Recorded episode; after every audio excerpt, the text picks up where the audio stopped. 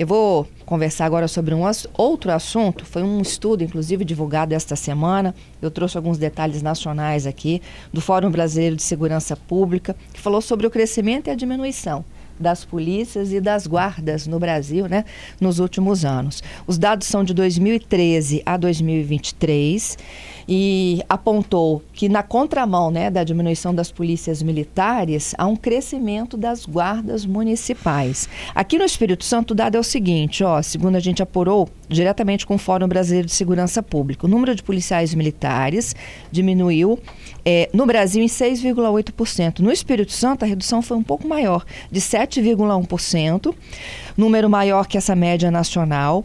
E, por outro lado, no, quando há uma queda aí do movimento das polícias militares, há um crescimento das guardas, né?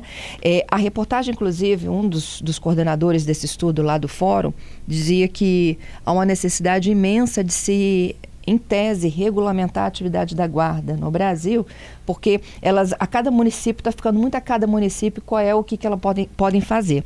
Eu trouxe para esse debate, né, o meu convidado já está aqui no estúdio conosco, quem quiser acessar nosso estúdio ao vivo, pelo aplicativo, pelo site, é o professor Henrique Herkenhoff. Ele é professor do mestrado em Segurança Pública da Universidade de Vila Velha e a gente fala exatamente sobre a defasagem policial, que é aquele que faz o ostensivo, aquele que está diretamente ligado ao cidadão, né? No, no prende lá da hora, né? E, por outro lado, o crescimento da atuação das guardas. Bom dia, professor Henrique, seja bem-vindo aqui ao nosso I B M Vitória. Bom dia, obrigado. Bom, a gente já vem, né, de uma defasagem dessa polícia, o documento mostra agora, mas eu acho que já é de conhecimento da população que a gente tem muito menos policiais hoje do que a gente tinha dez anos atrás, né? dez, vinte anos atrás. Na, na verdade, parte dessa redução é explicável, por exemplo, porque o efetivo do Corpo de Bombeiros antigamente contava, contava com, com a polícia. Com a polícia militar. Verdade. A polícia militar também fazia a guarda dos presídios, então o policial penal deveria entrar nessa conta. Né? Então, é, tudo isso tem que ser levado em consideração em cada época. Uhum. Né? Mas nos últimos anos, o que a gente percebe é uma redução, um aumento do efetivo das guardas municipais, porém uma redução das polícias militares, também da polícia civil, mas das polícias militares. No que resulta na prática, é trocar seis por meia dúzia, só que transferindo a despesa para os municípios. Né? E ao contrário dos Estados Unidos, onde os municípios ficam com a maior parte da arrecadação, aqui no Brasil os impostos ficam todos com a União Federal, com o governo federal, e os municípios ficam, a maioria, é, com a corda no pescoço e o pires na mão. Então, a maioria não tem nem como sonhar em ter uma guarda municipal. E mesmo aqueles que fazem isso, fazem com muito sacrifício, né? É, reduzindo verbas para educação, para saúde, reduzindo outras tarefas, né? Porque os municípios ficam com as despesas, uhum, e a União fica com a receita, né? Então, há muito sacrifício, claro, os municípios também são muito díspares, e aliás, isso é outro problema, né? Porque um município pobre, então, não vai ter segurança. É, o, e um Porque não munic... vai ter o seu próprio exército, é, né? Então, um município tem condição de pagar um salário melhor, de dar um equipamento melhor, um treinamento melhor, outro até tem a guarda municipal, mas vive na penúria, dependendo de ajudas, é, então vai ficando sem padrão. E de qualquer forma é uma coisa extremamente injusta transferir a, a despesa para quem tem justamente as piores condições no Brasil, que muitas vezes vive de emenda parlamentar e convênio, etcétera, para sobreviver. Uhum. Isso deveria estar, por exemplo, né, é, dentro da, do guarda-chuva lá da, do, da Secretaria Nacional de Segurança Pública. É, olha, a lógica, na verdade, é que o governo federal cumprisse um papel de fato na, na segurança pública, porque ele tem a Polícia Federal e a Polícia Rodoviária Federal, mas que cuidam só praticamente dos interesses da União. A Polícia Federal é uma espécie de política, uma polícia particular da União. Ela atua um pouco aí no tráfico internacional, algumas coisas, mas ela não tem uma presença efetiva, basta ver que o efetivo dela é muito pequeno. Né? Então, ela mal consegue cumprir as suas atribuições específicas ali no âmbito federal e não tem pessoal para dar um apoio maior é, nas outras, é, para as outras instituições. É, e aí, segue-se a lógica oposta. Pega o município que é mais pobre, que já tem dez mil atribuições... E coloca e, mais uma nele. E, e, e pendura mais uma fatura para o município pagar. É. E, eles chegaram, né, antigamente, com a política de trânsito de patrimônio, né? E agora, em tese, eles já fazem o ostensivo também, né? É, na verdade, assim, a Constituição diz que as polícias, os guardas municipais ficariam responsáveis pela segurança do patrimônio do município e os seus serviços. Uhum. Depois veio uma legislação federal ampliando isso muito, isso é alvo de uma ação direta de inconstitucionalidade, o Supremo não decide isso há décadas. Então, não, não põe um ponto final nessa discussão. Vieram outras normas também inferiores à Constituição. Isso não resolve o problema. Nós temos que saber, olha, ou muda a Constituição, uhum. ou então, pelo menos, o Supremo bate o martelo e diz o que pode, o que, que não pode, porque isso gera uma insegurança jurídica o tempo inteiro. Muitas atuações das guardas municipais vêm sendo anuladas, é, vêm encontrando muito obstáculo, uma insegurança. Quer dizer, como é que eu vou me planejar no longo prazo se eu não sei se amanhã, numa canetada, uma decisão do Supremo... teria mais uma guarda municipal. É, não é que não teria, mas que ela veria o trabalho diminuído e boa parte do serviço que já foi feita vai ser anulado. Uhum. Né? Então, isso n- não é razoável. Então, precisamos regulamentar a, o, a, a atribuição das guardas municipais, decidir, afinal de contas, né, se ela vai ser uma... É, coadjuvante da polícia militar, ou se ela vai ficar mais restrita. Isso tem que ser definido de uma vez por todas, não pode ficar n- nesse limbo aí, nesse bate-rebate, um diz que sim, outro diz que não. Uhum. É, agora, esse é um dos problemas, né? Agora, o que a gente vê, na verdade, é, na prática, o efetivo até total, até diminuiu. E, ainda por cima, foi transferido, a despesa dele foi transferida para os municípios. Não é todo município que consegue ter guarda municipal, então está aumentando a disparidade entre os municípios também. É...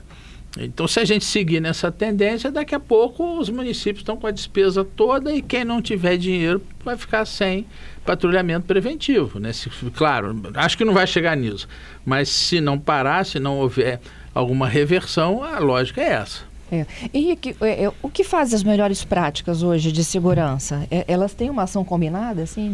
Olha, é claro que é, você procura ter uma, é, um, vamos dizer assim, integrar as várias forças. É. Agora, transferir, ao transferir, vamos dizer assim, o, o, o pessoal para a Guarda Municipal, eu crio uma necessidade de integração que não era nem para existir. Quer dizer, ele deveria ser um policial militar e não precisava ser integrado, ele já estava dentro da instituição. Uhum. Né? As guardas municipais foram pensadas como um, uma, uma, um plus, né? Como algo a mais para somar o trabalho da polícia militar. E não para substituir. Instituir. Entendi. Né? É, então, o, o, você está criando uma necessidade de muita integração onde, na rigor, nem deveria existir. Né? Porque o grosso do trabalho tem que ser feito pela polícia militar. Não pode ir crescendo, crescendo, crescendo as guardas municipais indefinidamente, até porque essa despesa os municípios não aguentam.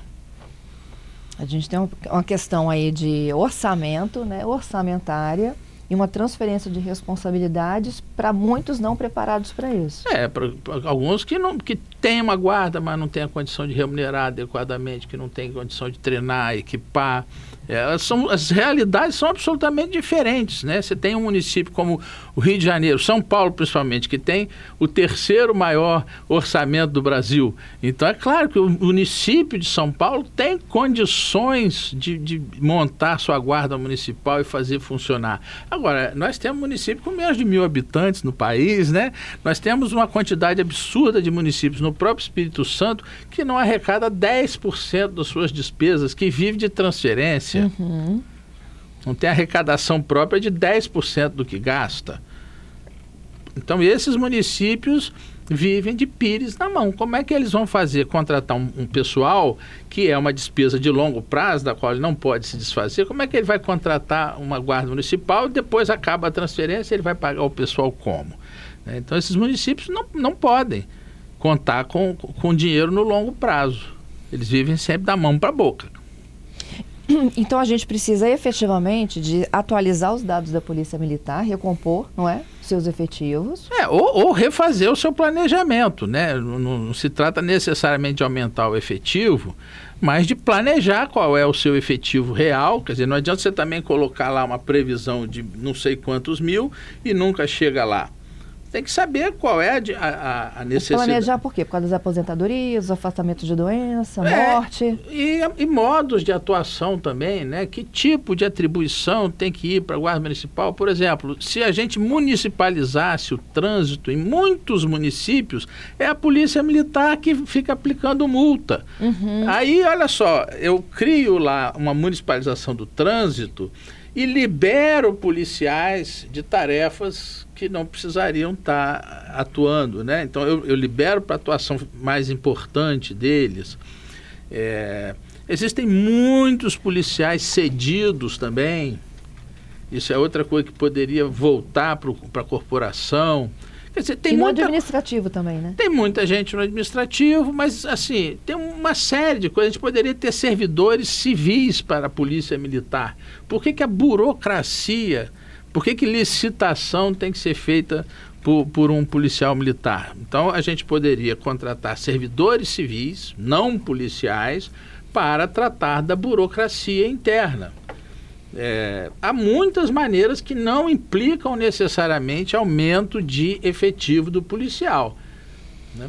É, isso a gente está falando, olha, o dado do Espírito Santo é maior que a média nacional, mas é uma realidade para todos os estados brasileiros, né, Henrique? A gente está falando de que a Polícia Militar, ela não pode ceder hoje, né, as suas competências exclusivamente para os municípios que, como o Henrique falou, vivem de transferências, né? De emendas parlamentares e, muitas das vezes, da arrecadação dos seus impostos municipais. É, a maioria dos estados no Brasil não está com as contas em dia. Uma das maneiras que eles arrumaram de, de se equilibrar é não fazer contratações. E aí os municípios que conseguem dão seus pulinhos, fazem concurso, montam sua guarda e compensam, de certa maneira, essa deficiência. Mas, é, assim... O, os estados precisam se organizar financeiramente também para poder dar conta da sua, das suas atribuições principais. É isso aí. E aí o que o Henrique falou é muito importante. Olha, contrata um civil para fazer coisas que um civil, hum. né, não necessariamente precisaria estar, tá? Um militar de, necessariamente estaria precisando de ocupar aquela cadeira. É, não... E libera ele para a rua, para o ostensivo. Isso. Né? Queria te agradecer, viu, Henrique, pela gentileza. Ordens. Professor Henrique Herkenhoff, professor do mestrado em Segurança Pública, um dos nossos convidados aqui desta manhã de quinta-feira.